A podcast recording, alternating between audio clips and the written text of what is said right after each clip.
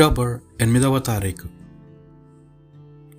సామాన్య ఇరవై ఏడవ శుక్రవారం.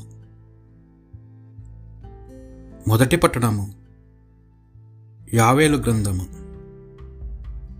ఒకటవ అధ్యాయము పదమూడు నుండి పదిహేను వచనముల వరకు మరియు రెండవ అధ్యాయము ఒకటి నుండి రెండు వచనముల వరకు. యాజకులారా గోనె తాల్చి విలపింపుడు. బలిపీఠములపై అర్చన చేవరలారా శోకింపుడు. దేవాలయంలోనికి పోయి రెయ్యేళ్ళు ఏడువుడు. దేవాలయమున మీ దేవునికి అర్పించుటకు ధాన్యము ద్రాక్షాసారము లేదు. జనులు ఉపవాసము ఉండవ వలనని ప్రకటింపుడు. ప్రజలను సమావేశపరుపుడు. యూదా నాయకులను ప్రజలందరినీ మీ దేవుడైన ప్రభు మందిరమున ప్రోగు చేసి అతనికి మొర్రపెట్టుడు. ప్రభు రోజు సమీపించినది. అతడు నాశనమును కొనువచ్చు దినము ఆసన్నమైనది. అది భయంకరమైన దినము. దేవుని పవిత్ర పర్వతమైన సియోన్ మీద బాగా నూది హెచ్చరిక చేయుడు. ప్రభు దినము త్వరలోనే వచ్చునుగాన యూదా ప్రజలారా మీరు గడగడ వణుకుడు. అది అంధకార బందరమును విషాదపూరితమైన రోజు మేఘవృతమై చీకటి మయమైన దినము. కొండలపై చీకట్లు నెగ్గజిమ్ముచు బలమైన మహాసైన్యము వలె మిడతలు దండు కదలి వచ్చుచున్నది. అట్టిదండు పూర్వమెన్నడూ కనిపించ ఎరుగదు. ఇక కనిపింపబోదు. ఇది ప్రభువాక్ భక్తి కీర్తన.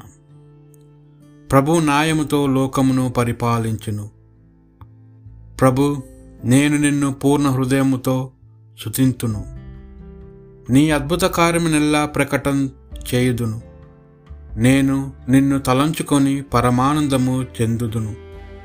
మహోన్నతుడైన వైన నిన్ను కీర్తనలతో కొనియాడెదను. ప్రభు న్యాయముతో లోకమును పరిపాలించును. నీవు అన్యజాతులను అణిచివేసి దృష్టులను నాశనము చేసితివి.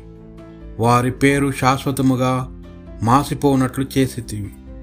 అన్యజాతులు తాము త్రొవ్విన గోతిలో తామే కూలిరి. తాము పనిన ఊరులలో తామే చిక్కుకొనిరి. ప్రభు న్యాయముతో లోకమును పరిపాలించును. ప్రభు కలకాలము రాజుగా నుండును అతడు సింహాసము నెక్కి తీర్పు తీర్చును. అతడు న్యాయముతో లోకమును పరిపాలించును. ధర్మముతో జనులకు తీర్పు చెప్పును. ప్రభు న్యాయముతో లోకమును పరిపాలించును. సువార్త పట్టణము.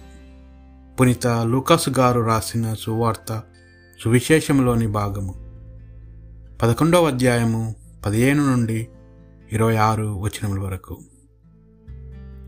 పరిసయులు ఇతడు దెయ్యములకు అధిపతి పేల్జబూలు వలనే దెయ్యములను విడలగొట్టుచున్నాడు అనిరి. కొందరు ఆయనను పరీక్షింపగోరి పరలోకము నుండి ఒక గుర్తు చూపుము అనిరి.